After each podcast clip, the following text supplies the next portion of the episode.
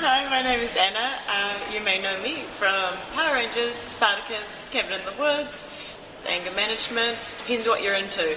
And you are listening to Kneel Before Pod. Kneel Before Blog presents Kneel Before Pod.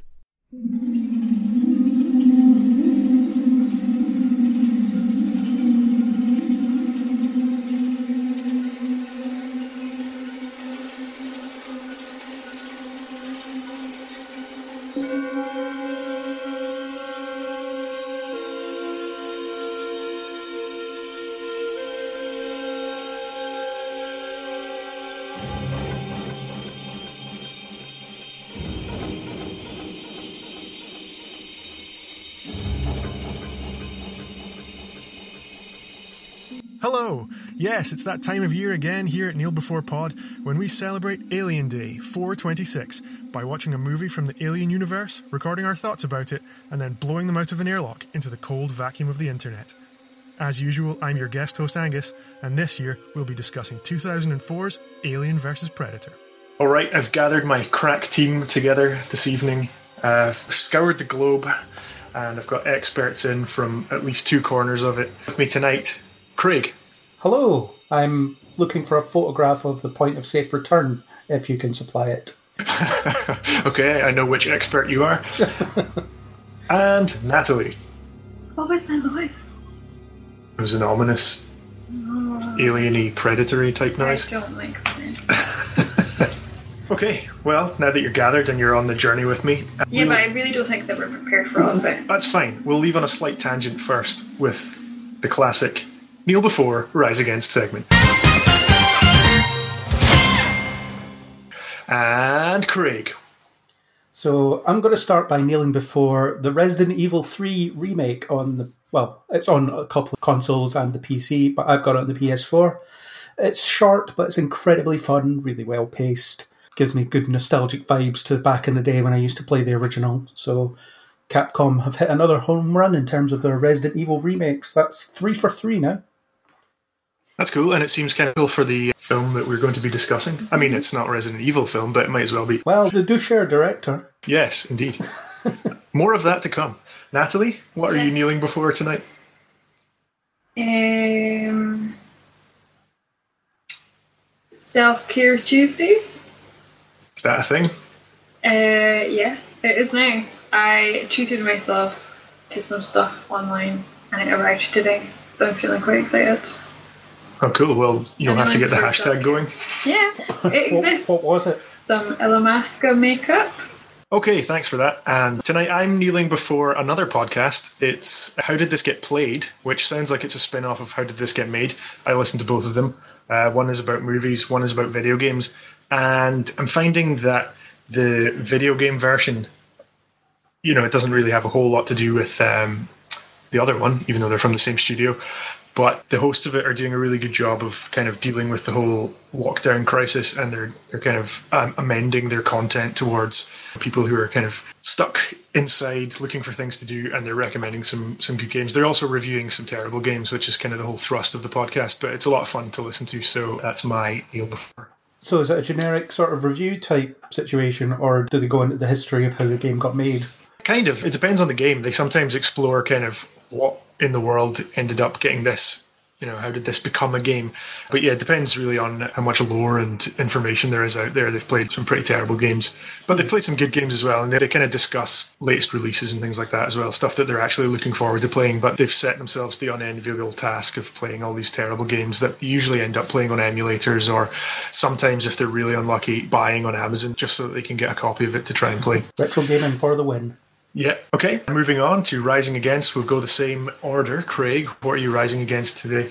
It's, it's a trailer for a Netflix movie starring Chris Hemsworth called Extraction. Generic title. I almost forgot it before I said it. Uh, it looks really bad. It looks like something that Liam Hemsworth should be in. It looks that bad. Just the shade. yeah, I know. I'm not hugely impressed by Netflix's movie output a lot of the time because a lot of the time it's just generic crap like this. I mean, I can't imagine this being in any way exciting or interesting or watchable. You know, the action sequences look crap. Hemsworth looks like your generic tough guy. the mission is to extract someone from somewhere. I didn't even care enough throughout the trailer, never mind the film. I'm sure a lot of people will end up watching it because they usually have it, you know, as like a big sort of splash page when you come into your Netflix account. And I'm guessing a lot of people just end up thinking, oh, here's the latest Netflix offering. So uh, end up watching these things. And as you say, they do tend to be terrible. Natalie, what are you rising against? Still not being allowed to go that far outside and not getting to just go to the shops and really fancy a bar of chocolate or some biscuits. That's a struggle.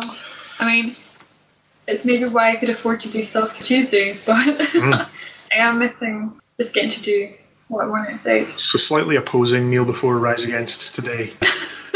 but yes, sensible lockdown is what you're rising against. Yeah. And she's gone.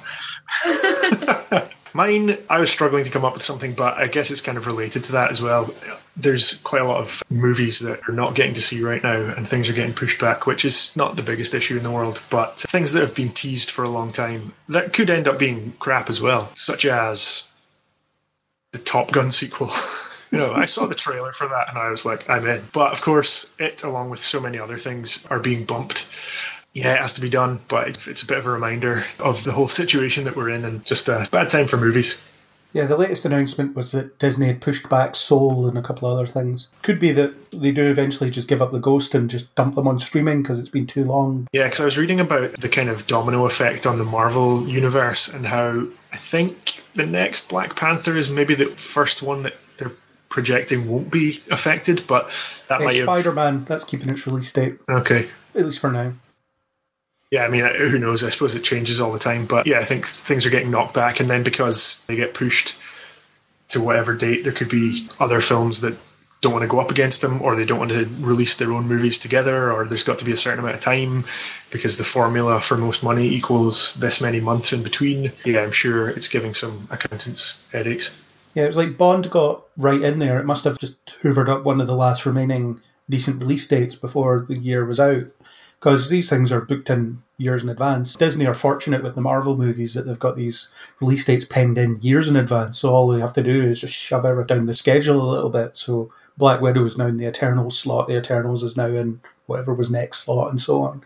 So mm-hmm. they can afford to do that easily enough. I think there's others that are going to struggle and there could be ones where it's like, okay, we can't really afford to pay the distribution on this anymore. So yeah, Netflix, do you want it? That kind of thing that might happen. Yeah, the landscape could look quite different in a couple of months' time or whenever we get out of it. Yeah, sad It's going to change. Yeah. It's going to change a lot. And I think in ways that we don't even fully realise yet, because it's just going to be a knock on domino effect, isn't it? Mm-hmm. Mm-hmm. Oh, well, we'll move on Thanks. to the matter at hand. what we're actually here to talk about, as we do every year, we gather together. I think it's been the same crew every year in time for Alien Day. Tonight, we're going to talk about a film that follows in the footsteps of other great movie face-offs like King Kong versus Godzilla, Freddy versus Jason, and Kramer versus Kramer. it's 2004's Alien versus Predator, and I think we'll kick off with some spoiler-free thoughts from you, Craig. So I like this film. I know it's not a popular opinion, but I don't understand why it gets so much hate because I think at worst it's a middle of the road action movie. You know, it's no better or worse than really any of the others. I think it's paced well, it moves along well. I think it uses the IP, intellectual property, fairly well.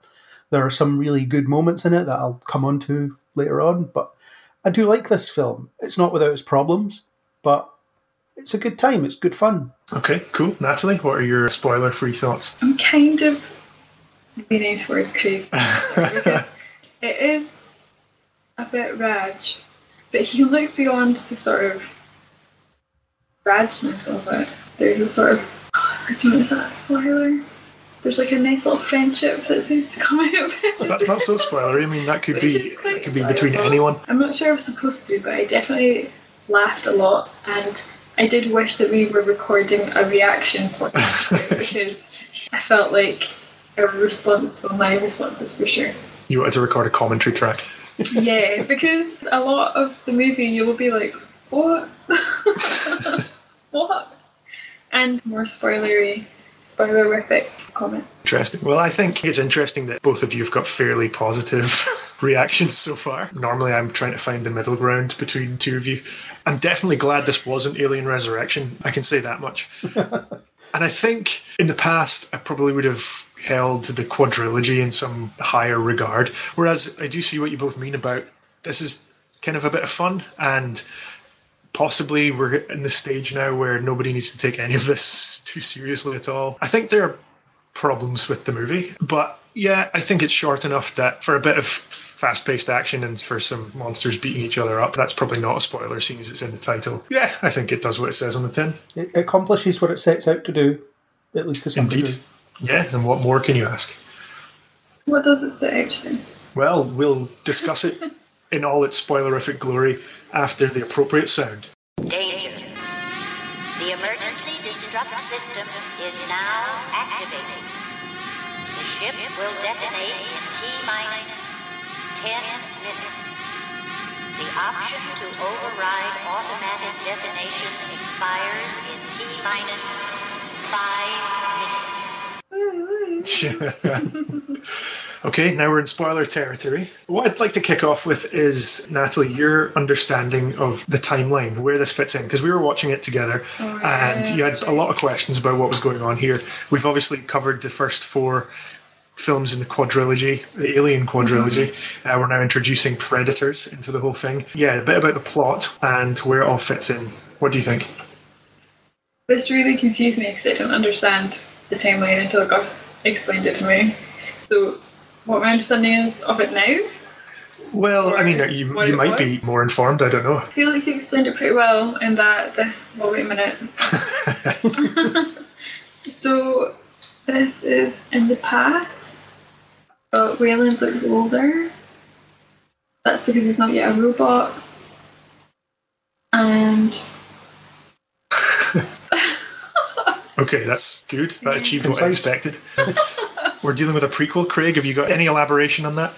Well, the people that made the film, I think, might have even been before it came out, said, "Oh, this doesn't matter. It's not canon to the Alien or Predator franchise. Don't worry about it." So, don't worry about it, I guess. But there are some prequely elements to it, as in it's not the Weyland Yutani company yet. It's just Weyland. Weyland is played by Lance Henriksen, and there are aliens and predators. But other than that, I mean, it doesn't have anything to do with anything. It's weird that the Alien films were all about we need to stop these from getting to Earth, but they're we're already here. They're already there. Although not by that point, they've been blown up by that point, so maybe we need to get them back to Earth. I guess it's supposed to sort of explain why there was something in Mother's memory core about looking for these things. But again, hmm. it's not canon, and I mean, what is canon in the Alien franchise now, and in the Predator franchise? To be fair, so yeah, it doesn't matter. yeah, so the plot is really basically there to sort of drive as many bodies towards the titular monsters and then just have a bit of a, Halloween House of Horror, go picking them off one by one or however many at a time as you like. So there's something construed to get them to Antarctica where they're going to be running away from aliens and predators. And then that happens, and that's about it. Yeah, it's the standard. Something's happened. Let's bring a team together, and then they bring a team together, and then they discover what it is. But I find those scenes quite funny because it's lines from like Weyland where he's saying things like, "Our experts said it's a pyramid." And it's like, well, yeah, it's quite clearly a pyramid. that was good. and a smooth side means that it must be Egyptian. It's like, what? I love that they could talk to three separate experts or three groups of experts. They don't have any kind of shared knowledge about other pyramids that you might find on Earth. So the Egyptian experts will only be able to identify elements of the pyramid that are Egyptian. And it takes that one guy to come to, no, wait, they have elements of all three. I was only looking at one side, but when I looked at the other two sides, Ah, you turn it like this. yeah, that 3D hologram is really deceptive. I enjoyed that. Yeah, so a load of hokum about ancient civilizations existing in Antarctica, rituals to infect humans, like a kind of human sacrifice with aliens, and it was like a predator coming of age ritual to go and hunt these aliens down. That's Natalie, you're, So you're sighing. Because when you put it like that, it's just really cruel. I'm sure I wrote down at one point battery farming. That's a later stage. But it is, it's like that, isn't it? Like, I think at one point though, you were asking if this is exactly Prometheus. Yeah, it definitely just feels like that. If you go in, you find a whole bunch of focus focus, and then have to try and understand what it means. Yeah, so they sort of find a temple-like structure, awaken the alien organism within, and then end up having to run around screaming for their lives. What I find really confusing about the setup from the predator point of view is why bother building these temples? Why not just deposit a few xenomorph eggs on a planet, wait a year or two, then come back and you've got this hunting ground full of them? Yeah, I guess it is a good question, but I suppose they've got like the kind of I don't know, it's like a vision or a flashback or a sort of exposition dump where you see the predators fighting on top of the pyramid and they're sort of overrun by aliens. Yeah. But then when I was watching that, I was thinking maybe that would be more interesting to see, you know, just all out war between them. Yeah. And that whole flashback sequence is completely unnecessary because the film gives you enough information to just figure that out before this point. There's like predator hieroglyphics all over this temple. It's obviously their temple. They talk about the hunt before that. They're obviously hunting them. You can figure out that it must be some kind of initiation ritual because that's what hunters do. It's not needed. I don't know, I felt like I needed the Italian guy to explain it all to me. All of it's kind of tripped over in the most sort of convenient of ways. They're running from the predators or the aliens, I can't remember which. The pyramid kind of shapeshifts to deposit them in the perfect place to read the hieroglyphics on the floor. and then we get a little flashback just so they can spend 10 minutes chatting about their imminent doom. Yeah. Yeah. How have they got the time for that? I do not know. Well, they're stuck in a room waiting for the pyramid to reform, so might as well have a chat, read some hieroglyphics. But that guy either guesses very well or kind of knows a lot more than he's letting on. He seems to sort of stumble upon all the right answers very quickly. And he corrects the other guy as well, because the other guy's like, oh, you have to choose to enter, and then he's like, no, it's chosen. So he like seems to know quite well all these rad alien symbols. It's pretty standard for a film like this. You just have one expert that's there and establishes that this guy is the expert in all of that sort of stuff. So anytime he opens his mouth, you can trust the fact that he just kind of knows this stuff. You know, I know, but how can there be an expert on a civilization that they are saying has never been because he read the before? read the hieroglyphics. The hieroglyphics clearly told him beat by beat exactly what was going on. Oh yeah, you're right. I think it's interesting that while we're discussing all of this, we keep referring to that guy or that person. I thought it would be interesting to see how many of the actual character names you could remember. So I want to go back and forth between you mm-hmm. and see if you can name a character. So Natalie, I'll start with you. Can you remember any of the characters' names? Weyland. Okay, good. Craig? You stole the good one. you stole the easy one. Well, there's the main character, Alexa. Okay, good. Natalie? Um, the enemy of my enemy is my friend. yes, that was one of his lines, but what was the character's name? um, right, let's think of like a super Italian name. Silvestro. I think that's the end of the game. Unless, Craig, you can name one more character Hold on, for the hold steal. I can. The Scottish guy, Anthony? Graham Miller, the most Scottish name they could find. yeah. Uh, okay, well done. I mean, uh, do you want to drop any more? Have you got? Did you? I, I can you- name one Got more. them written all down, I guess. I have not. oh, I just- really? no, Top no. of the group. Colin Salmon's character was named Maxwell Stafford. Oh, and he, was he named in the script? I mean, I just don't remember picking up any of these. He, he tells someone his name at some point. I think it's Oh, okay. like I think it's during all the recruitment bit. You know, when he's somehow landing helicopters silently on top of mountains without the person climbing it noticing. Yeah, I remember the Italian guy. Was he Sebastian? Is that who that was? Oh, I Yeah. don't know. yeah. It It, was the name like- of Ashley's cat. So, yeah, Sebastian. I know that they're not really that important. All they're there to do is die in supposedly interesting ways. But yeah, I don't know. Does that seem like it's a problem with the movie? That it could be a problem with all these sorts of movies where they just have to introduce a whole cast. But I'm, I'm thinking of Aliens, where you've got all the different Marines, and you do kind of get a bit of their personalities. You could learn their names. Maybe it's because I've watched that movie over and over again that I could point out who they all are. But I don't really feel like it goes to that much of an effort to tell us anything about these people. I mean, you get their kind of one line of "This is who I am," and then off they go, off they trot to their deaths. I can't really tell us anything about any of them except that the Scottish guy likes to play with a digital camera and he's got two sons. Well, there you go. You remembered a, And a fair bit about Graham. Miller.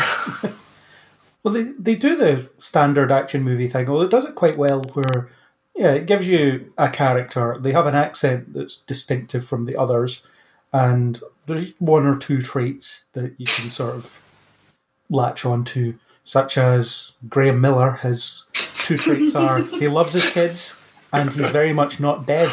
Those are the two things he's known by, at least until he dies, and then, I thought then you were going you to say forget about him a minute or two later. yeah, and there's the girl with the spiky hair. She's like the other girl. She's the cool alternative one. Yeah. Oh, And she, um, she has a gun but might not need it, but would rather have it and not need it rather than need it and not have it. Yeah, and I'm also really surprised that I remembered that point when they all brought out their guns, and I was like, wait a minute, what? All the guys, all soldiers. oh yeah, they just whip their guns out. Yeah, they've got like massive guns, and I was like, what the hell? But I wonder if a short-haired woman with gun is meant to make you think a bit of Ripley. Possibly. Mm. And then I was wondering whether or not that Lex, Lexi, was supposed to be like the kind of new Ripley because she's, you know, the final girl. The I was gonna say the final girl, yeah, she ends up kind of filling that Ripley role. but she can't really fill that Ripley role when it's in the past. Except True. the film makes it clear that she's the protagonist. If you're comparing it to Alien, you don't Ah, know who the protagonist is. Or you wouldn't in 1979, but you True, can do now, true. obviously. Yeah, you mentioned Ewen Bremner. Uh, there is another Scottish connection as well. Tommy Flanagan. I can't remember what his character name is. I did look this up and I've forgotten it. And it's a nod to, I think, an artist or a writer who worked on the AVP comics. His character name, anyway. But yeah, Tommy Flanagan. He's been in Gladiator and Sons of Anarchy and various things. Quite a recognizable face. But I thought, you know, I had seen this movie before. I had could not remember that he was in it until he sort of pops up and I'm like, oh, it's that guy. Couldn't even remember his name. Sorry, Tommy. Well, I'd forgotten that Lance Henriksen was in it until I watched it today. So. and of course, I noticed when we were watching Carsten Norgaard. I couldn't have named him, but I was like, is that the bad coach from D2 The Mighty Ducks? And yes, it is. Don't know his character name from this film. He's Coach Wolf Stansson in D2 The Mighty Ducks. Great character. Oh, doesn't bad, matter. you know. Hacks at Gordon Bombay's knee, but that's for another podcast. Is he one of the drillers? One of the drillers? Yeah, he's the guy that he's up top and he's like the surviving one that kind of falls down the shaft and then gets predated at the bottom. So the yeah, the driller guy, the guy that can Yeah. drill. Yeah, Yes, yeah. that's what he can do. But he doesn't even get to do it. No, no, they all show up and the, their crack drill team doesn't get to do anything. I did Bruce Willis must have been busy. I did think of Armageddon. Didn't they mention the best drilling team in the world? And I thought, oh. Willis and Affleck must have been busy. Haha. Just because you mentioned Mighty Ducks 2, Mhm. I'm going to read out a list that I determined from watching the movie of what was in the universe and what was out. So, in the universe, we've got the Muppets, Penguins exist, Pepsi Cola exists, and not in the universe, Mighty Ducks 2. If you're assuming that That's the, as far as I got. the character who looks a lot like Wolf Stansson is definitely not in the film what was his D2 name? The Will Mighty Ducks. Stanton? Not in this film. I have no idea what his. Maybe he just keeps getting crap for that because he looks like that guy. Maybe that's what, what happened. yeah, maybe. Well, anyway, Mighty Ducks 2 does not exist. But the Muppets, Penguins, and Pepsi Cola. I think Penguins isn't that much of a revelation. and Pepsi Cola, I mean, Have you seen a penguin in any other Aliens movie? can't say that I have. Right, well, there you go. But Muppets, yeah, I think that's, that's a big find. Well done. Yeah, thanks. Although I do think it's interesting that they say that they call scientists beakers, not because scientists work with beakers, but because of Beaker from the Muppets. Like, well, that seems like a bit of a roundabout nickname. Yeah, I was I was wondering that myself. grind Yeah, it's very confusing. Well, it must just be like their way of trying to grind the timeline where they're like, oh, well, the Muppets were in, so we must be in the 90s.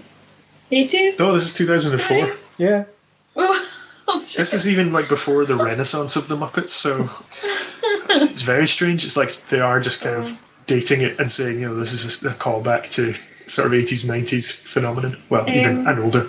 That is weird then. Yeah. They didn't need to explain why they called scientists beakers, though. I kind of got it. Yeah. I'm actually confused by the reference. No. They're whatever. So, is there anything else that we think we should, you know, we really need to cover about the setting? I think that the kind of desolate landscape, the old mining settlement or whatever it was, did have that kind of link to LV four two six and Hadley's Hope. You know, looks kind of similar. I wonder if that's what they were going for. I was also thinking it was kind of a reference to the thing, Yeah, got that too. but they don't really Yeah. do anything with it because you know the aliens are underneath and they immediately abandon that abandoned mining. Town. Yeah, there were a couple of shots that looked a bit like you know the, some famous images from the thing, but I, I don't know if, if just setting something in Antarctica is enough to kind of a few nods to a classic. Yeah, Yeah. Are we talking about the above the surface? Well, there's the above the surface. There's the stuff that happens up there, which really you know not very much happens until the very end. But then of course you've got under the ice and the pyramid, which yeah, I don't know. It's all very dark down there. Is that deliberate because you can get away with more special effects or with monster costumes in dark, shadowy corridors? You know, one thing I have to point out, I hated that their only light source was flares all the time. all the time. It just flares. Oh, we want to see what that is. Oh, we want to see how deep the flow is. Flare, flare, glow stick. I thought it looked a lot like Indiana Jones. And I told you that when we were watching it.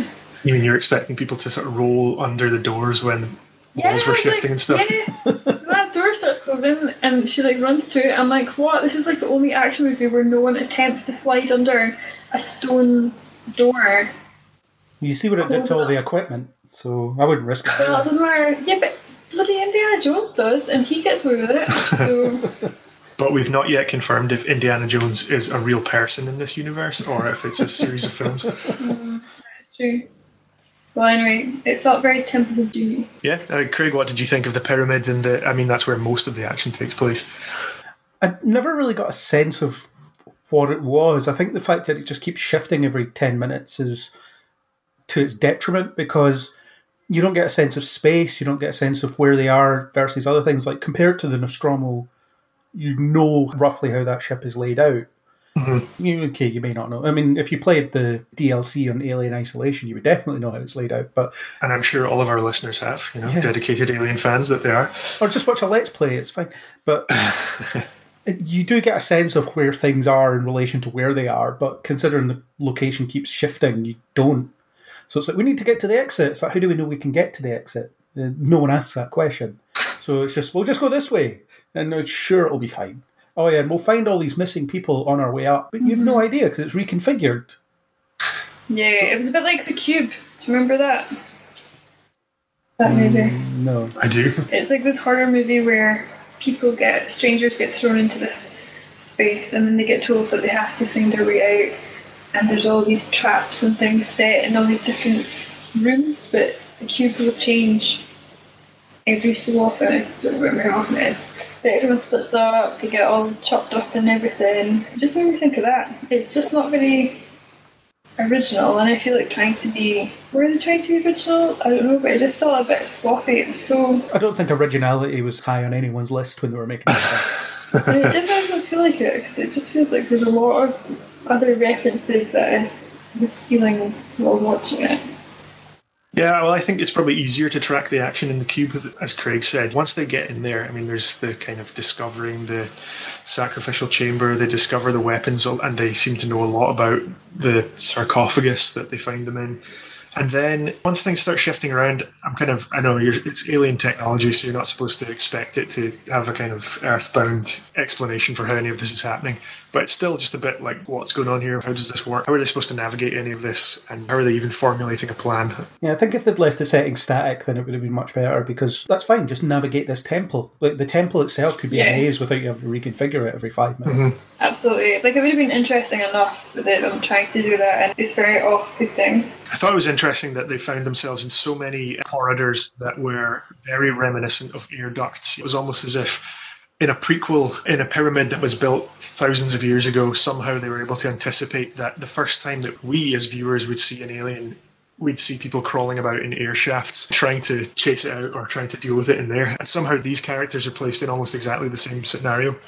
Although that makes sense to me because the predators know their prey, so they know how the xenomorphs work, and they want to design something that's a challenge. So it makes sense to design something that they could move around easily enough. Yeah, I mean, you might be able to explain it away. I still find those sort of Toblerone shaped tunnels that the guys were crawling around in. I'm like, well, I'm clearly supposed to be reminded of Dallas and the air vents in the Nostromo. Although no one had a flamethrower No one had a flamethrower. or any kind of tracking device. That's true. Mm-hmm. That is true. In terms of ways that they kind of nodded towards the older movies, you'd think that they probably would have thrown something like that in. Although I gather that there are quite a few things that I missed, but there are some pretty overt references as well. Yeah, I mean, there is always going to be in something like this. They're always going to refer back. I don't think it gets in the way of what they're trying to do because I kind of want them to reference these things. Like I said, the crawling through claustrophobic tunnels makes sense in an alien film for me, and it makes sense that the Predators would design that with that in mind because they want it to be a challenge for their teenagers. They're, they're cocky teenagers. yeah, I thought you might think it was like the Crystal Maze, Natalie, with all the different sort of puzzly bits that they had to get through. Was it a puzzle? Well, it's not really a puzzle, but it's shifting around. Yeah, but I don't really get that. I mean, should I have? Nope, if it's not on your list, then I uh, didn't write it down. I mean, I've got some other things written down, but I didn't write down the Crystal Maze. I think I was too thinking about how they didn't roll under that bloody door. do you really want someone to roll under that Like, door? At least attempt it. I knew I know what happens to equipment, but that's how somebody could have died. Although there was a bit where they were crawling through one of the ducts as the place was reconfiguring and someone barely made it through. Well, two people at least get trapped under a little hole in the floor, and I was like, what are those pits for? Who is this for? What is this actually? I feel like it was just fully constructed for them to trap. For them to get stuck in. I don't really get the whole that it was made for the aliens to roam around, and it only started moving around after they took the guns. So I think that's where I started thinking of Temple of Doom because they steal the guns that are offered up to them after the guy figures out that what day it is that it was last opened and everything like that. So I wrote down Gregorian calendar question mark button symbols what, but then I've written metric what. um, so it only starts moving around then. So then it's like Aladdin's cave, isn't it? It's like you don't touch anything else other than the lamp, and they've gone and touched sacred guns or whatever. And didn't leave a bag of sand behind. Didn't leave a bag of sand. They did nothing. I don't really get how quickly they got there. I don't really get why they were there. Well, it's really just to get us to the point of Alien, stick with me, versus Predator. Oh, And then we get some action. So, Craig, you said that you enjoyed the monster on monster action in this. What did you think of when these two mythical movie beasts face off? It's kind of weird because in some cases it's really janky, it's really close up, really rapid cutting, but every now and again the camera gets pulled back and you get to see them both duking it out, and that sort of stuff is awesome. The bit where the predator grabs the alien by the tail and sort of slams it into the wall, and where the alien gets injured and starts spraying acid everywhere. It's really cool stuff, and there's a lot of practical effects in this film. When I was thinking back on it before I watched it, I was thinking there'd be a lot more CGI than there is, but there's not. Like the Queen alien is a fully practical effect. It's mm-hmm. one of the most mm-hmm. complex animatronics ever built. It's up there with the T Rex in Jurassic Park. So wait, she's not real? yeah, well, yeah, some effort was really put in here, and I think in some cases it's slightly poorly edited, but there are some really cool moments. Yeah, I think I was- finally fighting. I think I was expecting to find a CGI mess as well from my memory, but, but maybe that's just because of the, the reputation of the film more than anything. And yeah, I agree. I've seen online that they tried to stick to quite a lot of practical effects, and I think you're right. I think you can tell watching it that there's a lot more weight in the action. Did you know that Guillermo del Toro almost directed this film, but he chose to direct Hellboy instead? Oh, well, maybe it can be saved. So instead, we got Although Paul would W. be S. different. Anderson. I feel like he just kind of sits on the sidelines waiting for the director they really want to pass up on a project so he can swoop in and take it. I would like to just read out an excerpt of his filmography. I mean, this is missing out one or two things here and there, but 1995, Mortal Kombat. Yeah. 1997, Event Horizon, which I've only seen once, but it was when I was very young and I found it very disturbing. And I've, it's one of those films I've never been able to go back to because I feel Have I scarred. seen it? Event Horizon is a weird ass film. Yeah. Have I seen it? It's got Sam Neill in it, so you should have seen it, seeing as you love Oh, him. I love Sam Neill. But you maybe don't want to watch it if you love Sam Neill. Why, what happens? Is he a bad man? Bad things. Oh, okay, I'm gonna watch it. Okay, 2002, Resident Evil, writer director. Yeah, Resident Uh, Evil. two- Colin Salmon's in that as well. Yes, and I thought he kind of dies in a spoiler for Resident Evil 2002. He dies in a very similar fashion. In this, he gets a net all over him that's kind of cutting into him, cutting him into Oh, cubes. And then in uh, Resident Evil, he's diced up by lasers. Yeah. I don't care what anyone says. That scene is iconic. That has Michelle Rodriguez in it, doesn't it? It does. Yeah. I wrote down because we talked about this when we watched it. So I watched it for definitely the first time yesterday, and I wrote down Mortal Kombat esque symbols when in the two Scots room. So there's definitely a lot of like, weird close ups of um, tiles and bricks, more bricks I think than tiles. Bricks that have like symbolism that like- definitely look like Mortal Kombat. This was definitely left here by Shao Kahn. Yeah, that's like, what the hell? How come they've been here? And then you said, oh, I think he directed Mortal Mortal, Kombat. Kombat. And then you Googled it. And I was like, what the hell? So I don't know if it's just him being like, I can do what I want. Well, I'm going to finish my Oh, my rundown, Sorry. the excerpt. So 2004 AVP writer director, 2004 Resident Evil Apocalypse writer, 2007 Resident Evil Extinction writer, 2010 Resident Evil Afterlife writer director, 2012 Resident Evil Retribution writer director, 2016 Resident Evil The Final Chapter writer director. There's a lot of colons in his, his Yeah, filmography. um, although the Resident Evil franchise, Milla Jovovich is in them, and she's his wife. yes, indeed. And I had a, a question Oh, about that as well. married. I was thinking, But why is she not in this? yeah, exactly. I think they she were was married. preparing for Resident Evil Apocalypse at the time, I'm guessing. Okay. I looked up when they were married. It was a few years after this, I think. But they obviously must have worked together on the first Resident Evil a couple of years before this. But I was wondering if she'd been in this, would she have been the new Ripley? Like, would this just have changed the timeline of Alien? Would he have gone on to just make hundreds of Alien movies with her rather than hundreds of Resident Evil movies with her? Well, who knows? She might have taken on the Alexa role, I guess. Yeah, I don't know. I was thinking, based on that career, whether or not we would just have tons and tons of Alien spin offs now. I mean, would it be any worse than what we've actually got?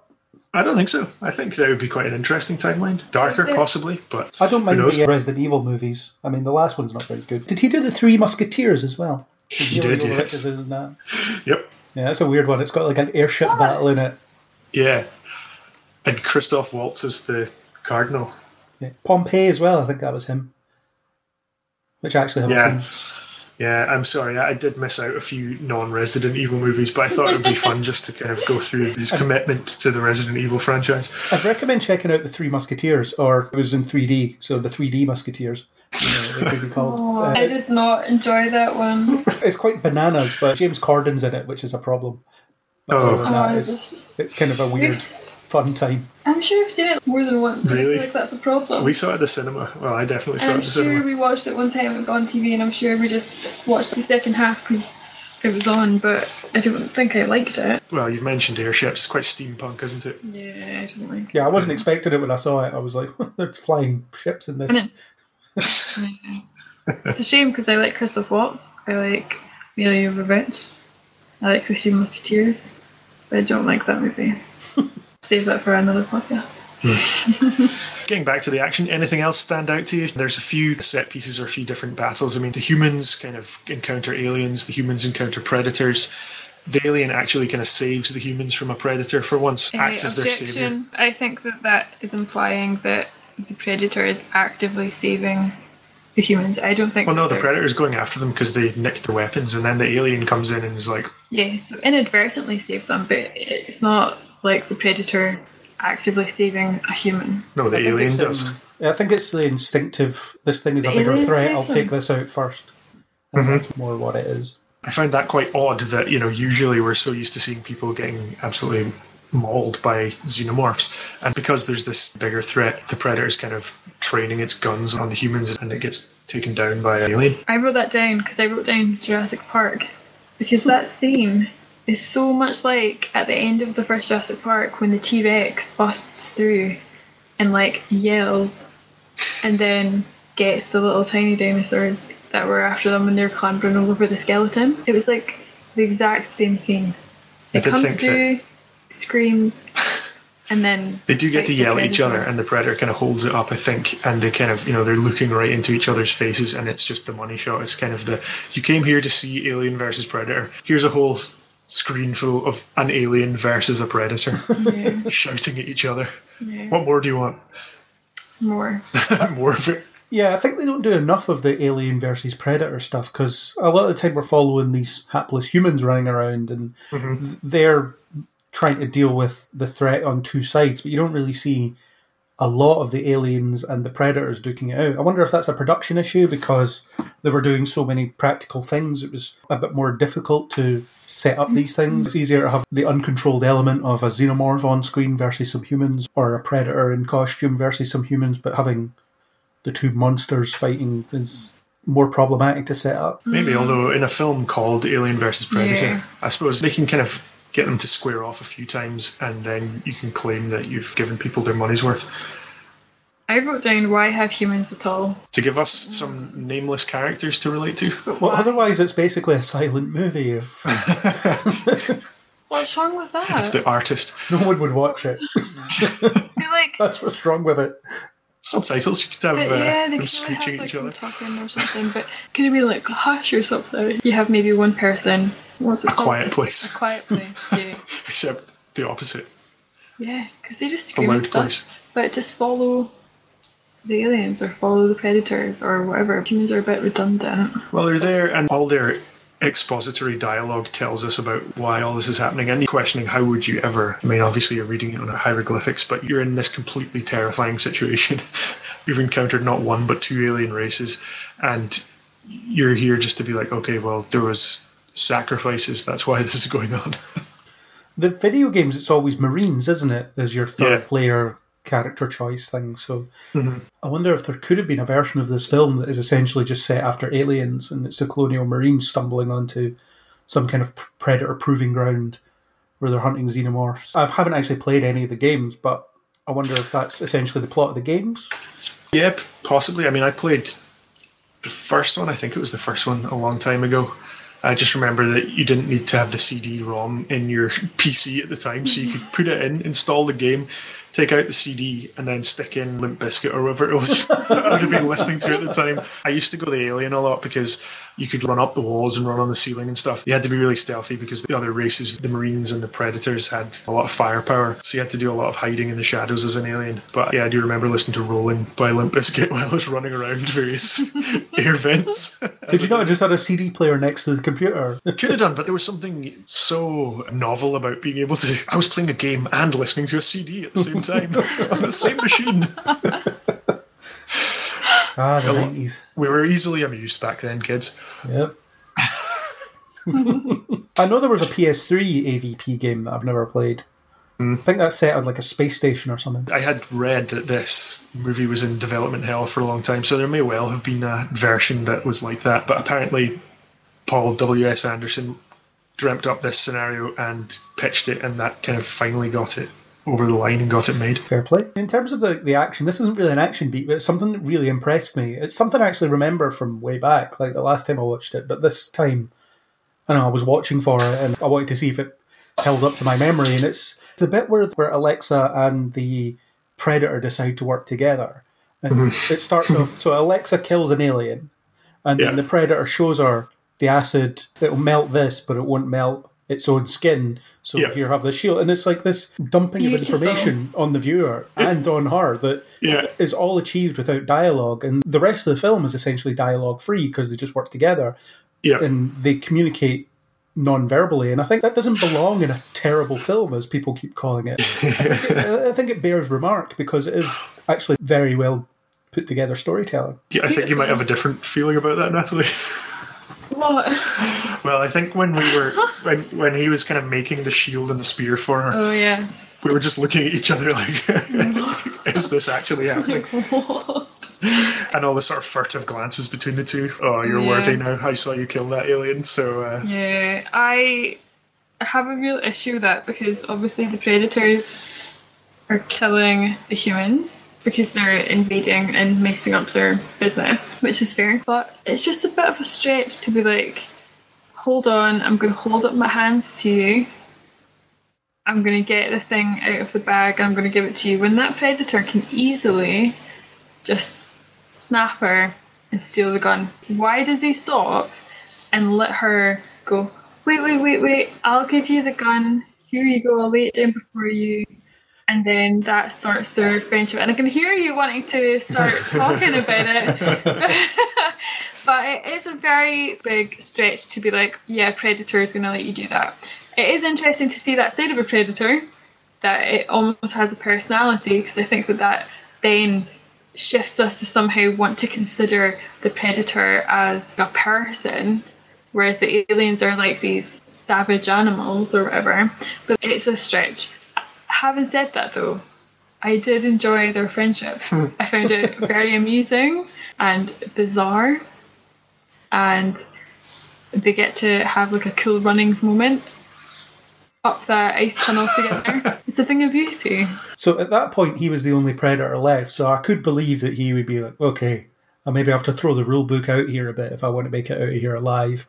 Why? And- He's obviously going to survive. He's badass. They've written it down. He's a metal teenage mutant ninja turtle. He I doesn't think it's interesting that they're supposed to be these sort of teenagers or young bloods or whatever. And he must be like the least hot headed one of them all. Because you'd think like he'd be wanting to prove himself, so you'd just be like slaughtering everything before him. But instead, he's like, well, actually, I'm kind of introspective and I see that she's worthy, so she's wi- willing to help me. Maybe that's a mature move for a young predator. I didn't really question the logic of it because the film was over an hour and a half in at this point. It's like yeah, the logic's gone. There is no logic anymore. But the way they convey that information is really good. It's really well Yeah, directed. it's beautiful. there's a lot of talent in there, as in we've got information to convey. One of the things in this scene can't speak. How do we do it? And it's just very simple visual cues.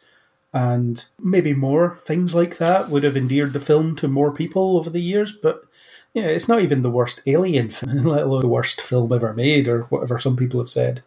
oh, people called this the worst film ever made. Probably. It's making I don't me know. think of The Shape of Water.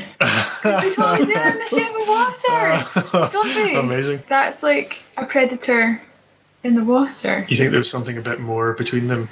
Well, no, not on a sexual level that we saw, but who's to say that that's not Well, there- I mean, there wasn't time. He was not long for this world Exactly. after that point. So Yeah. who knows? Unless he's able He to was get already miraculously healed. yeah, that's right. Oh, yeah. We'll get to that. Oh, child. Yeah. No, but talking about that just made me think of that movie right now.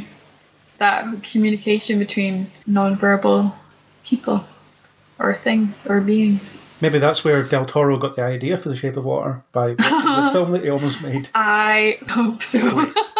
It's all falling into place like the moving parts of a pyramid. We've cracked it, guys. We've cracked it. That's it. Del Toro owes his Oscar to this movie. Incredible.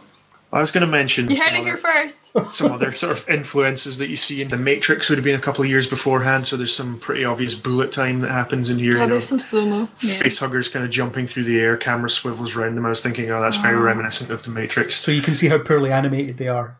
Yeah.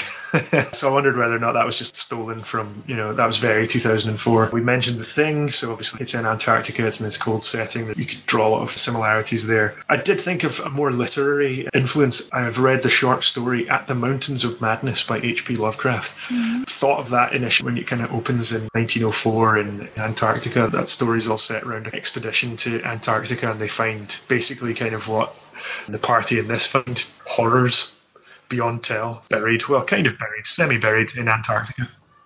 I'm not sure what the 1904 scene is supposed to be for. It's just Yeah. completely pointless. Yeah, other than it being 100 years before the events that we're Yeah. about to watch, I don't know But if that's. but it later tells you every hundred years they come. So, yeah. But how would they have known a so hundred why, years ago? maybe they just wanted to have a period section just to have that guy with the beard. But see, but it doesn't make any sense because like they wouldn't have had equipment and everything like humans wouldn't have had, and nobody would have been living up there. Well, they were mining, and the mine, the mine was kind of right above the. Well, it's supposed to be right above it, but I also Yeah, I read gue- I on the internet um, today that the angle of the shaft would mean that the pyramid was three quarters of a mile away or something like that. yeah, but but anyway, was it common to have mined uh, in I also Antarctica? I also in read that 1904? that was before the first human expeditions or mining expeditions to Antarctica took place, so it's factually incorrect. Yeah, but this is a Yeah. world where the Weyland Corporation exists, so. Oh, that's true. I guess in that 1904 segment, an alien got out somehow, because that's all hmm. that really happens. The Predator tracks down the alien in the midst of that place and I guess kills mm-hmm. it. Yeah, you don't really find out what happens, and there's no corpses there at all when they arrive next time. Which kind of makes sense because they would probably get covered up by ice and stuff. Although the facility didn't. So mm-hmm. Well, I mean, I think that the less said on that, the better, because I think that there's no answer or anything that makes sense about that section of the movie at all. I started trying to think about how that would work, and I just About 1904 or about the ending? the 1904 it made me confused for parts of the movie where I feel like I should have been focusing on the action. I was going, how did they? But why did that? And who was the? pe- what was the bit that the? Yeah, like I just I spent too long thinking about that instead of being like, oh, they're getting on a bobsled. So, in terms of the final set piece, Craig, what do you think of the? It's quite reminiscent of the way they dispatch alien queens or an alien queen in the past. What do you think of that sort of final battle? I it was all right. There's nothing particularly memorable about it. It's just them kind of running away and then they push it into the ocean. Although it's not clear whether that would kill an alien queen or not. Hmm. Well, I don't know if they yeah. drown or not, but is it just sitting there under the ocean, just kind of crawling its way back to civilization at some point? yeah. the thing that strikes me most about it is the predator gets picked up, or the predator corpse gets picked up, and then the other predators are like, "Yeah, you're cool. It's fine. You've got a mark on your face. Yeah. We're fine with you." And then they bugger off, and then she's just left there in the Yeah. Antarctic with no communications equipment. And nobody jacket. alive to help her get home. Yeah, no jacket. So what? She's going to die in like half an hour or so. No, no, but she's got a fueled up helicopter. No, that's on the boat, though, isn't it? They were supposed to radio the Um, boat to come and pick them up, but she can't do that because all Well, her then I've was no idea. Yeah, it's a pretty hopeless ending. They should have done Guardians of the Galaxy and just taken her with them. It's just saying, "Yo, predators, could you give me a lift to the mainland, please? Just you're going past that way. It's not too Yeah. far out your way." Just, just, Yeah. just drop me off on the way home. So that's why she isn't in the sequel because she froze to death like an hour later. It's a sequel not many years after that, though. No, I don't know. Was it in like 2007 they made the sequel? And um, But when's that set? I think it is in like 2007. Oh, It's like a small town and the aliens and predators invade. I don't know. I've only seen it once, so that'll that be an the one interesting one that's for next? next year. I have never seen it. what? How is there an alien movie that you've never seen? Well, I- technically, I've never seen it because it's so dark that you can't really come anything else. I have heard that though. I think I was working at the cinema when that came out, and I must have screen checked it a couple of times, but I have not seen it all the way through. That's crazy. So uh, actually, you know, next year is a whole new territory. what are we going to do? Yeah, we might even be out of lockdown by then. Oh, what if that's a really sad thing? Of We'll like, be listening to this years to come, still lining up to get into the supermarket. yeah, I don't know if there's a whole lot more to say about the final action sequence. It's Clunky. yeah, it's not particularly memorable. They have to deal with the queen in some way. I do I like the predator's think- elbow drop, though. That's quite cool. It's quite a cool little move. I don't think she'll die. Wouldn't it just be like if you're really cold and you go into like that sort of like cryogenic? Well, she was already No, frozen, she's, so she's not Captain America. no, but like she kind of yes, wakes from she was, cryo sleep. But she was frozen and not producing eggs. Yeah. oh, you mean the alien queen? I thought. I thought you Yeah. meant, I thought you meant Alexa. Oh no! it's like she's. No, it's fine. They just sorry. discover her. She's in Alien Five with Ripley. yeah, no, the um, no, the alien going into the water. I'm just thinking like, they leave it quite open, so I wonder if the next movie is a sequel to this one. Is it? Yeah, No. but I think it has more to do with the ending in terms of what happens to the predator rather than what happens to the alien queen. It shows you who the true protagonist is. They leave it quite open for her not to have died because they're practically fish anyway. Oh yeah, you think they're like prawns, but that's a bit District Well, Nine. I wrote down why is everything so wet? The aliens, they're just so wet. They just drool all the time. You just feel like they're wet all the time. They're just They're fish, they're land just fish. hungry types. Yeah. Or what are they called? Great serpents. Ooh. Yeah. Oh yeah, snakes are always pretty slimy, so yeah, it's a fair. No, they're not. What snakes do you hang out with? Why'd it have to be snakes? I'm just saying there's a possibility that left it open where they could have done more, maybe? Because I don't think she would have died. It would be so cold. It'd be like when she got shot into space. That didn't work out well for them. I actually can't remember if in AVP two the Queen doesn't find her way to shore or not. It might happen. I can't remember. So emerge like Godzilla. Oh, a frozen Godzilla. Because if you're that cold, would it not just slow down? She is frozen. I mean, presumably it's the same queen that's been there producing eggs for every ritual that's ever happened. So For every movie. no, for, For she's however many centuries they've been yeah. So she's kind of chained up as part of the machinery of the so predator sad. ritual. I feel But she's so bad frozen, for so she can obviously survive at pretty low temps. Yeah. Yeah, I think that she can. It's just a question of whether or not she can swim. Yeah. And we saw them swimming in Alien Resurrection.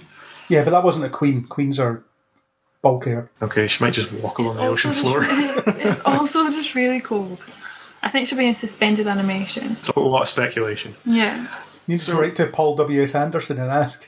Yeah, you'll have the answers. Natalie, who do you think won the movie? I mean, this is Aliens versus Predator. Whoever wins, we lose was the tagline. That's Oh, whoever one of the most famous we things about the film.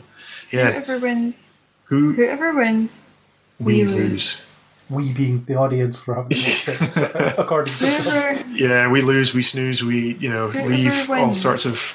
we lose. Again, I feel like they left it quite open with, you know, they've done sneak attacks before with leaving people alive. So I feel like Alien Queen could be alive. It's left open, I think, a little bit. I don't know. It sounds like the predators aren't here to destroy people, so what is the point? It's just the aliens that they've brought here, and they've just destroyed all of them. They come looking Or for worthy game, don't they? They sort of hunt muscle bound Austrians and things like that. So, And Danny just- Glover. Danny Glover, yeah. I just feel like predators aren't actually predatoring humans. So Not in this film, are they a threat to humans? Not in this. No. Well, they're not. Like they're not trying to take over the world. They're not trying to do anything. All they've done is they've got an army base. But then in Predators, which is Predator 3, they're hunting humans, or they're basically hunting any to them aliens that get dropped on this And planet. what timeline is that? Is that in the future? Is that And the in past? It's got to And then be the in Predator, the Adrien there's- Brody future. Yeah, and in the mm. Predator, there's a extinction level event that they're trying to trying to bring about. In that film, it's terrible. Okay. Well, to answer your question, who wins? Yeah, I mean, this is all set up as like you've got these two cinematic beasts that fans have been wanting to see. They've been talking about who's going to win, Robocop or Terminator? Who's going to win, Predator? Really? It's made to appear that they both. Oh, Alien. Alien wins. Yeah, because they remembered the very end. Okay. Yeah. Craig, do you agree with that? Do you think there is a winner in this battle? I don't know. The alien is incapacitated. The Predator dies. Alexa's left in the Antarctic to freeze to death. So eh, let's call it a draw. No, because So we don't lose. no, because when Well, every What's human this- on the expedition does. yeah, but no one. I mean, there's Yeah, billions of us. They're not we. Okay, so the ship comes to pick up. We need a name for that guy, Who? the predator. I think Ricky. he's. I Let's think. call him Ricky. Okay, Ricky. So when Ricky gets picked up by his fam, His parents um, who are obviously come to collect him after his day at Predator his camp. wild, his wild weekend at Pred He, Camp. he blew up the he blew up the the temple, so that's got to be a bad report. I'd card. love to see that remade with He's, gonna be, like he's so grounded. nineties, nineties man, so music. grounded. yeah. Yeah, and maybe like Saved by the Bell kind of music of him doing crazy antics. Yeah, but the predator body has an alien within it, so you just think, Mm. all right, full circle. You think running an X-ray scan would have been standard procedure at the end of these rituals because he runs a scan on Graham earlier in the film Yeah, and sees, oh look, he's got an alien inside him. You're going to have to shoot him in the head. And she has the technology. They're obviously too emotionally invested. That's their little boy. They just want him to come home. They've travelled all this way to come and get him, and they can't believe their eyes. They, they find that he's rigged up the stairs in the house with paint cans, and there's like crushed, crushed Christmas tree decorations everywhere. And It's a bit like the ending of ET, actually, if you think about it. Oh, the yeah, parents come together. it is. Yeah, except the dark version. No, it's pretty much exactly the same. It's only the events preceding it are different Yeah, but ET doesn't go away with an alien kid in his belly. Do you know what I that mean? we know of. Oh, that we know of. Hmm. so, They never did make a sequel. so Natalie, you went for Alien. As a winner, Craig, you're saying draw. Yeah. I feel obliged to go for Predator. oh, Just Right. Because it was standing slightly longer than, yeah, than just just, was. just for fair balance, you know, because we've got a representative of every outcome. but that's not. I don't know mean, if I actually feel that way, but I want to see how you feel. How do you feel? well, I think that when they actually square off in the movie, there's three predators, there's multiple aliens. The first battle you see kind of goes to the aliens. They manage to take down a predator or two. Round two goes to the predator because Ricky, the one that's the final pred, manages to take down some aliens. He scars up the one with the net, and they're about to escape. They take down the alien queen. That seems like a pretty big deal for Ricky. And then round three, I don't know. I don't know if I count the chest burster making the pred alien being a win for the aliens. Yeah, I do. Because you don't see the actual queen dead. We know that they can swim. We know that they can exist in cold temperatures. She's strong, and a predator's been impregnated and is on a ship. What are they going to do? So you think then that this establishes the xenomorphs as the superior alien race of the Well, all I know is that I wrote down aliens are the suppressed peoples to the predators, just like the Romulans. Just like the Romulans. Yeah. Wow. And so they're rising up. We go to Craig for comment. I'm not understanding this Romulan connection. They were suppressed. Peoples. You think Picard could beam down to the xenomorph homeworld and just like walk up to a bar and see a sign that's like Xenos only? And I want Jim to paint it. Jim will paint it. I want to do a scene like that. Although one weird thing is, so the predators seem annoyed that the humans are kicking about in the temple. But what would they have done? Because there was no sacrifice otherwise. Yeah, they wouldn't have had more adult aliens to go hunting. Yeah, but look, we're only going on the assumption of Sebastian. What if they were there guarding it? What if it wasn't actually used as that sort of place for a really long time? What if it was a relic? What if it was just a pyramid of Giza where those things happened, but it doesn't happen anymore?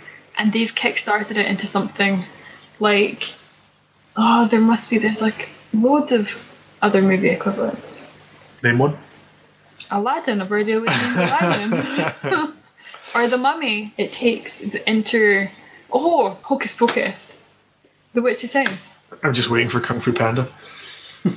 Why? Which part of Kung Fu Panda? I don't know, but there's always a way of tying it back No, to Kung Fu Panda. but Hocus Pocus does it, where you've got the Sanderson sisters' house. That was used. It shows you everything, and it's guarded by a black cat. The black cat, in this case, predators. All right, I was thinking that Bette Midler was kind of predatory. No, No, they, they were clearly reactivating it to do some hunting because part of the who was reactivating it? I didn't see the predators The reactivating Predheads? it. the, Were the, they? pred- the predators did because the whole reason that they found the temple was because the Oh, power yeah, source switched on. The first thing that happens is the queen gets woken up and then repeatedly electrocuted. You're right. Starts churning forgot out eggs. that. So that the predators just expect there to be some humans kicking about to kick the whole thing off. I wonder if they still thought there was some kind of cult down there still sacrificing people. Yeah, it's been a hundred years. You have to wonder, was there a cult there a hundred years ago? See, that's why the 1904 scene makes no sense. And then 200 years ago, there would have been no one there. When was the last time humans walked? Or did humans ever walk in Antarctica? Hold on, does it have to be a human sacrifice? Because they've got penguins. Oh, penguin alien. I mean, Well, we oh, it know doesn't, that it doesn't cows have and to be dogs human. can. Yeah. yeah, well, there true. you go. There you go. Although the Human. temple is set up for human sacrifice, and, It is. Yeah, that is very and true. the last people on the sacrificial altar were definitely human. Mm-hmm. Well, yeah. Or some very strange penguins. They had their spine ripped out. Well, that's just what I thought. So, do you think it's a fair fight then? Do you think they're evenly matched in this? Or is it just they're just kind of smooshed together like a couple of action figures. Craig, I'm sure you've used that illusion in the past. Is this all this movie is? Is it just a kid with two action figures smashing them together?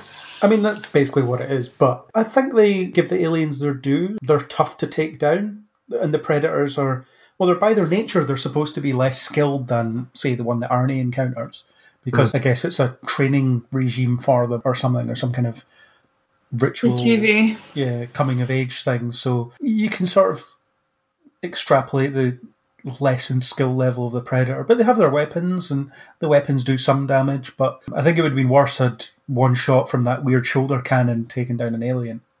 Oh, I wrote that down as a body cam. I thought it was really cool that Preds had their own body cams. They've got GoPros hooked up so they can be live streaming it. There's kids No. back home in the Predator home Just world being like, I'm going to be like that someday. Just to document. It's like a reality show on the Predator homeworld. yeah. Don't give them ideas, Craig. I, I've been endorsing Celebrity Hunger Games for quite a long time. It's the only reality show I would ever watch. Oh Let's my put a god, bunch of- that's sick. Pointless celebrities on an island and watch them hunt each other. Oh my god. the most dangerous game. It's just like that Black Mirror episode. The survivor gets to be famous and earn being famous. I wanted to be known that I would not support that. You'd watch it though, right? I wouldn't know. Uh, It Oh. just makes me think of that Black Mirror episode with the robotic bees. I haven't seen that one. Oh, get it watched and then tell me what you think about that. Well, I'll tell you what I think about this. I think that the makers of this film were probably watching the fight almost in a Vin Diesel and The Rock kind of, you know what, measuring contest that happens in The Fast and the Furious. I think that they're probably being very careful to try and appease fan bases or the fan base. Fans of both alien races, I'm sure there are massive fans of either that claim that their crowd could kick the other lot's ass. But I'm sure that they were probably trying to keep it equally weighed and balanced nicely so that they couldn't be accused of, you know, favouring one or the other. I think that's probably what was going on throughout the movie. That's why I was trying di- to keep yeah. score. It's the same debate in comic book showdowns. Who's going to win the fight between Thor and the Hulk? Like, no one, because we want to keep fans of both. So they'll tussle for a bit and then something will interrupt it and they'll end up working together. I think the most definitive one is when you see Cap beat Iron Man in Civil War. He actually does win. in That was like- defeating him. Vindication for you. Well, I mean, I would have accepted either outcome. but- Would you? yeah, Okay, Natalie, because you? they both lose something, you know. No, but it is funny that you say that because now that you've put those names into my brain, I'm like, which one's Vin Diesel? the alien. You try to equate Vin and The Rock to a predator and an alien. Yeah. Yeah, I think Vin's probably more animalistic. yeah. Craig, what do you think? I Which th- I one's think- which? I think The Rock would be a predator. Yeah, The Rock would be a predator? Yeah, yeah, yeah, yeah. yeah. That's He's got more equipment. I just mean in terms of the abilities available to him. Vin's more of just like a scrapper. You know, he's he's sneaky like that. But they're a good match for each other, or at least in films they are. I'm sure they go to great lengths to make sure that they punch each other an equal number of times. Is there a movie where predators and aliens get to join forces? no. I highly doubt it. They only they only appear together in two films, and this is one of them. Oh, that's a shame. Although there is a nod to aliens in Predator 2. Yes, That- there is. I think there's an alien skull on display. Oh. Yep, at the end of the Predators- film, on the Predator ship, there's an alien skull mounted on the wall. I should add that to my universe in Predators. Did you know Really? that Arnie was up for a cameo in this film and would have done it if he hadn't have won the election? Oh, if it hadn't have been for those pesky kids. If it hadn't have been for those pesky voters? Things could have been so different. Yeah, I think it would have been a cameo at the end. I don't know what the context of said cameo would have been, but he would have shown up as Dutch Yeah. and said something, and everyone would have been like, "Oh my god, I can't wait to see the next one where he's in it properly." And then that would not. She'd have said, You're one ugly mother F, and then she'd have been like, Wait, I said exactly the same thing. and yet we've never met. Yeah, Arnie in the Predator franchise. I mean, it's weird that it's a franchise. I also read, this might come from the same source as your trivia, Craig, so I'll, I'll check with Natalie first. Okay. Lance Henriksen became the second actor to be killed by an alien, a predator, and a Terminator. Who was the first? You love this person. Who's Lance Henriksen? The guy who played Weyland. Oh. So in um, various movies, he's been killed by an No, alien, wait. a predator, and a Terminator. It's not, but um, oh no. I love this person. I was just going to say Bill Pullman. Bill Paxton. Bill Pullman. Not Bill Pullman. I'm going to have to take your first answer, No, Craig, for the win. No, It not was that. Bill Paxton. Is it- I meant to say Bill Paxton. I got confused. I still get the point though, right? Bill Paxton. Yeah, okay. And I do love him. I had his image in my head. Bill Pullman. Bill Pullman. He was killed by an alien, though. Is Bill Pullman Casper's dead. Casper's dad? Yeah. I was just double checking. Or the president. That was Bill. yeah. No, The to me, Independence Day president. No, he's Casper's dad, and that is it for me. he's Casper's dad. Do you think it's even worth kind of thinking about what the legacy of this movie is, or have we reached the hmm. point where this has been four years now of us covering critically acclaimed films to very troubled productions to what we last year somehow managed to drag ourselves through a podcast on? Is it even worth asking a question about what does this mean for the franchise, or are we just kind of in schlock territory now where uh, we just accept that everything that comes from here is just action and we should just accept it for being kind of B movie stuff as it is? It's always been said that this film isn't canon, so I guess in terms of the franchise, it has no impact. But no one really knew what the impact was going to be at that point because there were no plans. I think Ridley Scott was trying to make an Alien 5 at that point, and Sigourney Weaver was maybe going to return. But when it turned into Alien versus Predator, both of them sort of ran away. uh, Sigourney Weaver, I don't know if she famously said, but she definitely said that it sounded ridiculous or sounded stupid or, or something like that. She said that it yeah, it wasn't a good idea, but it would have been distracting if she was in it anyway. Even in an Alien 5, how often can we keep Ripley around? Who is she at this point? So the next one is a sequel to this, although I don't know how connected it is to this one. And then after that, we've got bloody Prometheus and Covenant. Yeah, well, it seems like this sort of accepted what it was. You know, like you said, it kind of achieved what it set out to do.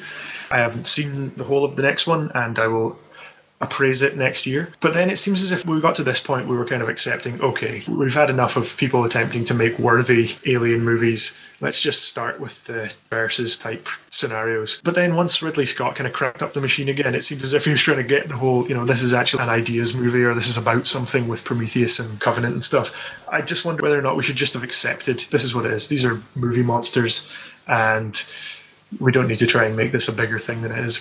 Yeah, we've already had Alien. We don't need another one. Mm-hmm. We don't need to constantly try and recapture that. Like, why not just take this IP and play around with it? Let's have them fight Predators. Let's have them fight Robocop. Let's have them fight. I don't know. Let's have them cross over with Star Wars so we can see what a lightsaber does to a xenomorph. Why not? Look, Yeah. yeah, you've got these it. IPs. Just maybe just try and concentrate on making a watchable Predator film, but that's proving difficult these days as well.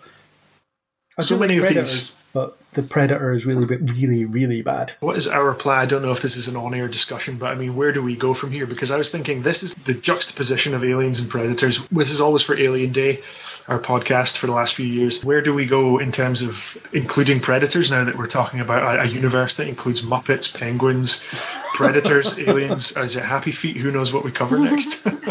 Well, we've got what three years before we need to worry about it. Because There's AVP two, and then there's Prometheus, and then there's Covenant, and maybe by then there'll be another one to tear apart. True, So- true. But it feels um, like we need to kind of reverse and go right. Well, there were Predator movies that feed into our current mm, timeline of Yeah. Alien versus Predator. I'm just massively confused. Yeah, what do you do? Is there a Predator Day? No, I don't think so. No. All I want to say is that when are we done so we can start watching Twister? Hmm. Let's get Apollo 13 on. Mighty Joe Young, let's get that on. And Near Dark, I'd watch that again. Hmm, hmm, I'm just saying. Do you have Are any? you just naming Bill Pullman or She Bill is. She's Paxton? just looking movies? through Bill Whichever. Paxton. She's just looking through Paxton's catalogue. There's a film called Next of Kin, and it's Paxton and Swayze. Oh my god. Add it to the Also watch list. He's in half a season of Agents of Shield. Who? Bill Paxton. Aww. He's in Titanic. I just want to say that a lot of my favourite actors are dead, and it's really depressing. Getting on. you get some new favourite actors. Do you have any thoughts on where does Aliens go from here? I mean, we know where it goes because we've got a lineup of movies to cover for the next few years. But what do you hmm. think? I mean, have you ever thought that this Gonna these, this franchise was worth something, or is it always just been monsters killing people? Well, that's a really heavy question. Alien has always meant something to me. I would say, well, Aliens, because it was a film I grew up watching as a child. Don't judge my parents, I judge them all the time. And it gave me some of my best, worst nightmares as a kid. So I don't know if I would change that. It's quite valuable. I don't know what was the rest of the question. Whether or not you think that this movie Mm. specifically is the sort of turning point. I mean, it seems like a bit of a daft question because of the kicking we gave Resurrection last year. I'd mostly pushed it out of my head. But those were all in the kind of the official quadrilogy, whereas, as Craig said, this wasn't supposed to be canon. this was just a. No, I don't accept that. Whether the people who were in charge of promoting this said, oh, you can watch it, but it's not supposed to be taken as part of the real universe, I don't really get that. What's the point of it not being in the universe if you're going to use the same Weyland guy for all of it? If you're going to have the same predators for the other Predator movies, or you're going to have the aliens be capable of the exact same things that actual aliens are. You can say it's not canon all you want, but I think it is. And I think to not look at it as though it's part of that universe is really stupid, because then what's the point? Well, you run into issues once you get to Prometheus because that also has Weyland in it. a different, yeah, a kind of Yeah. Yeah. descendant of this Weyland. Yeah. I don't Whoever think you can look at them separately. Whoever's running the franchise at any given time just makes different determinations on what's canon and what isn't. Like Ridley Scott, before he making Prometheus, said, as far as he was concerned, the only canon was Alien and Aliens. Uh-huh. and no one seemed to object to that because the other two are rubbish. But I don't know. You, you could see this as canon if you ignore Prometheus, as you know I like to.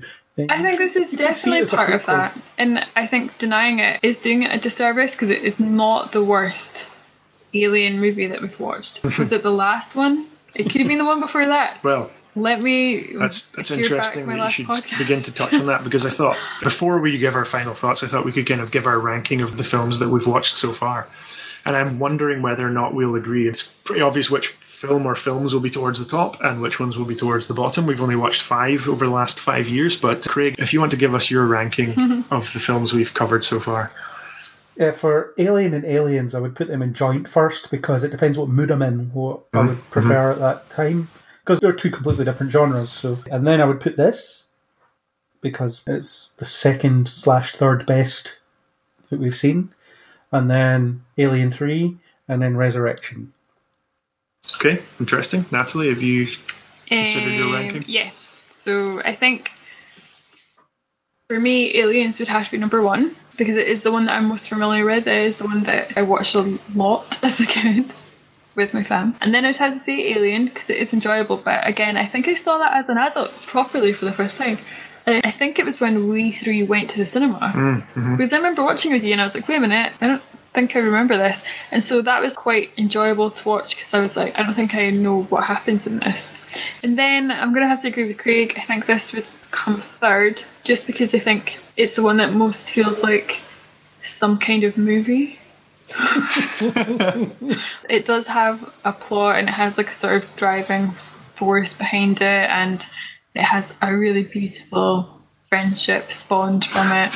Um, and again, I know we laughed about it and I definitely laughed about it and giggled profusely at that friendship. But like I said, like there is some kind of art to that for them portraying that relationship in that way, but it has been done in other movies. Anyway, as for the other two, you know, when something really bad happens to me, I tend to push it out of my mind completely.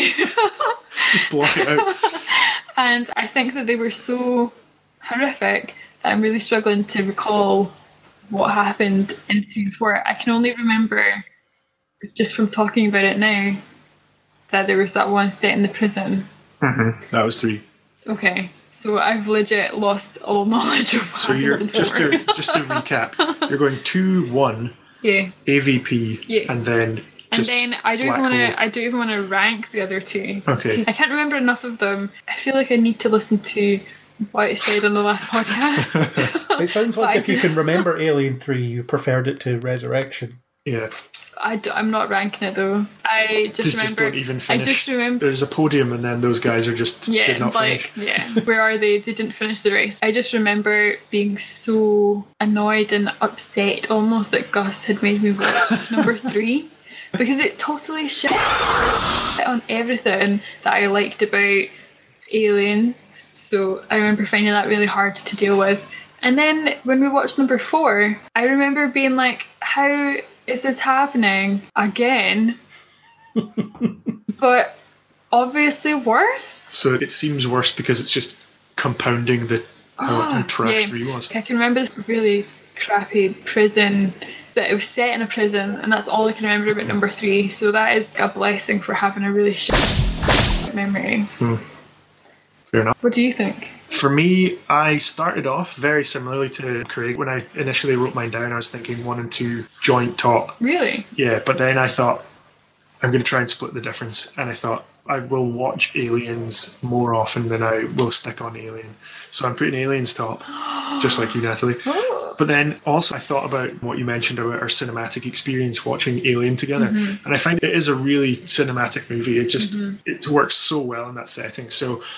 Unfortunately, I don't have a cinema that I can watch it in, but that's not to take anything away from the original. I think it is amazing and it worked so well on the big screen.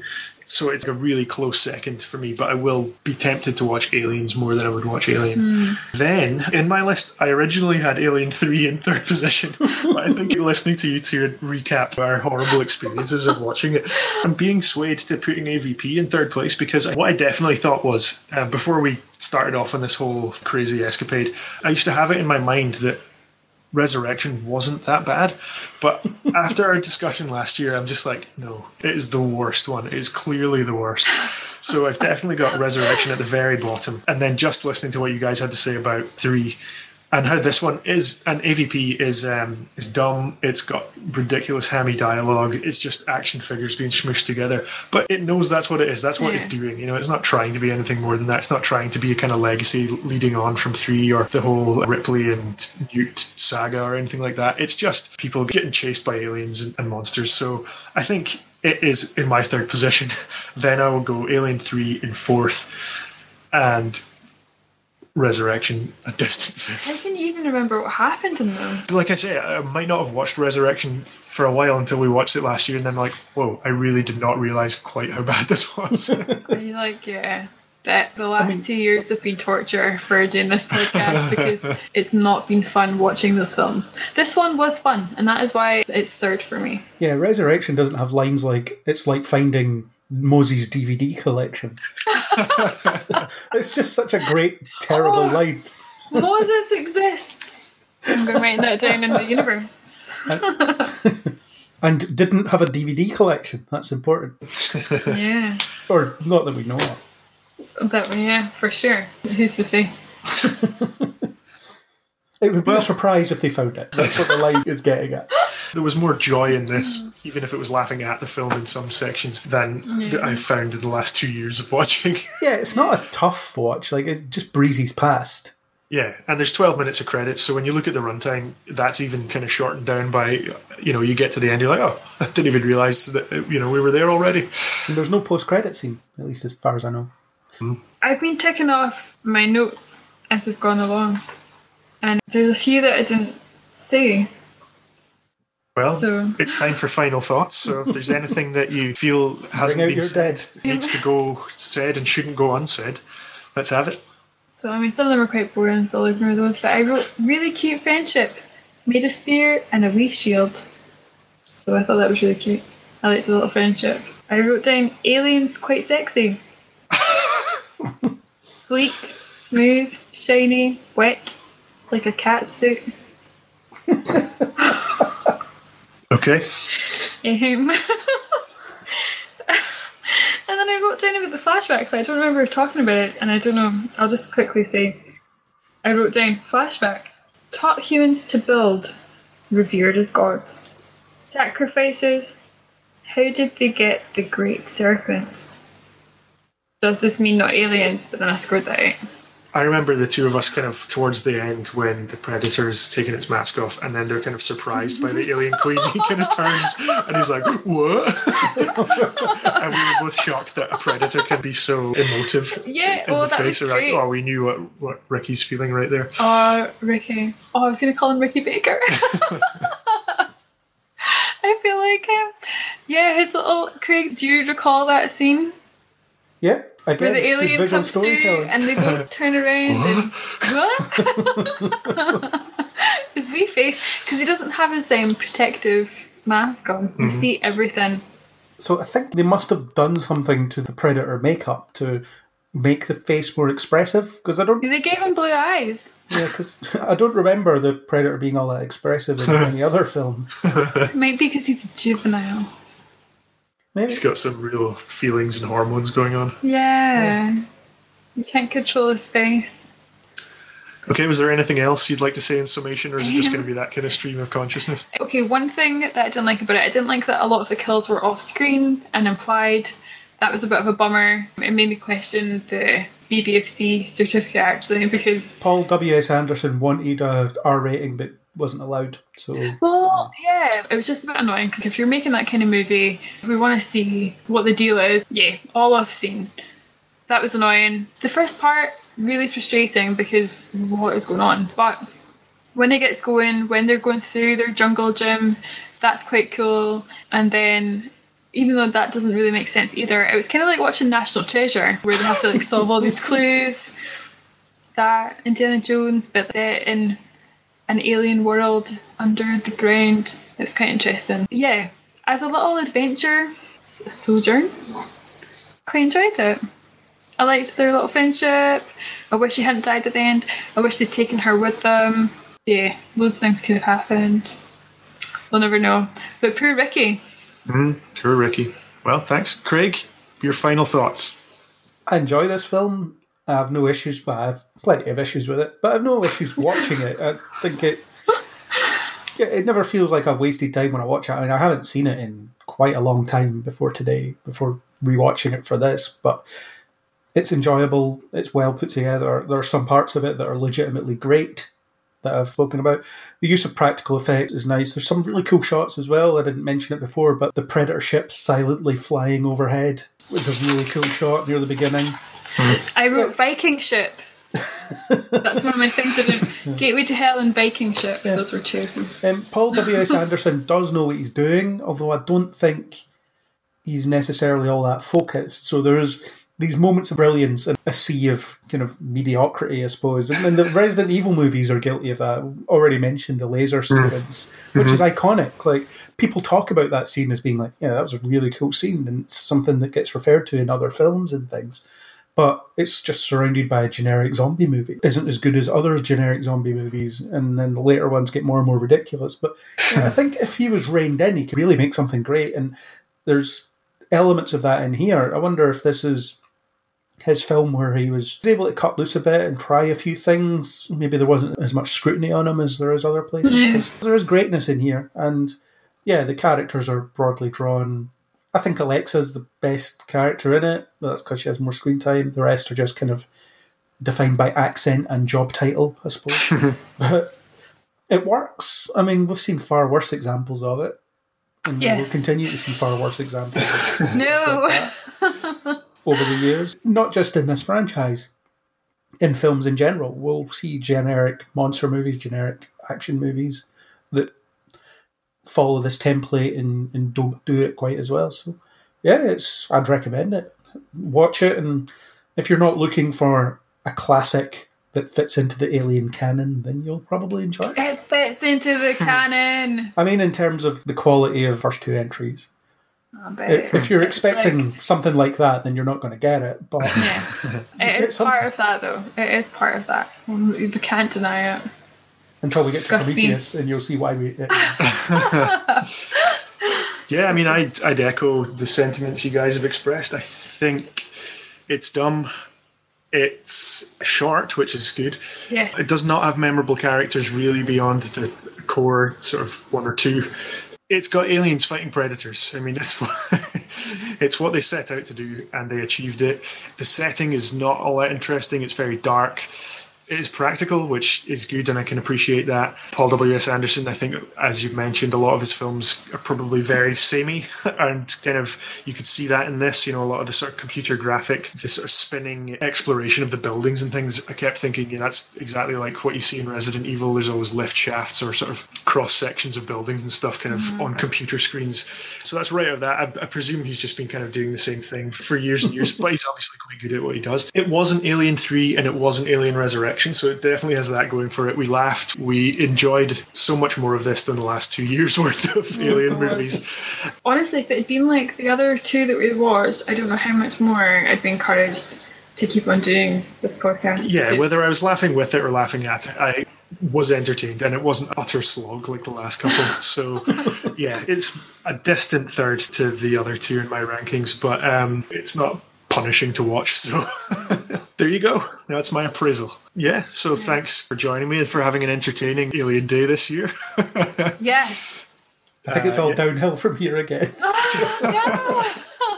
we come up for air and then back down with the Alien Queen.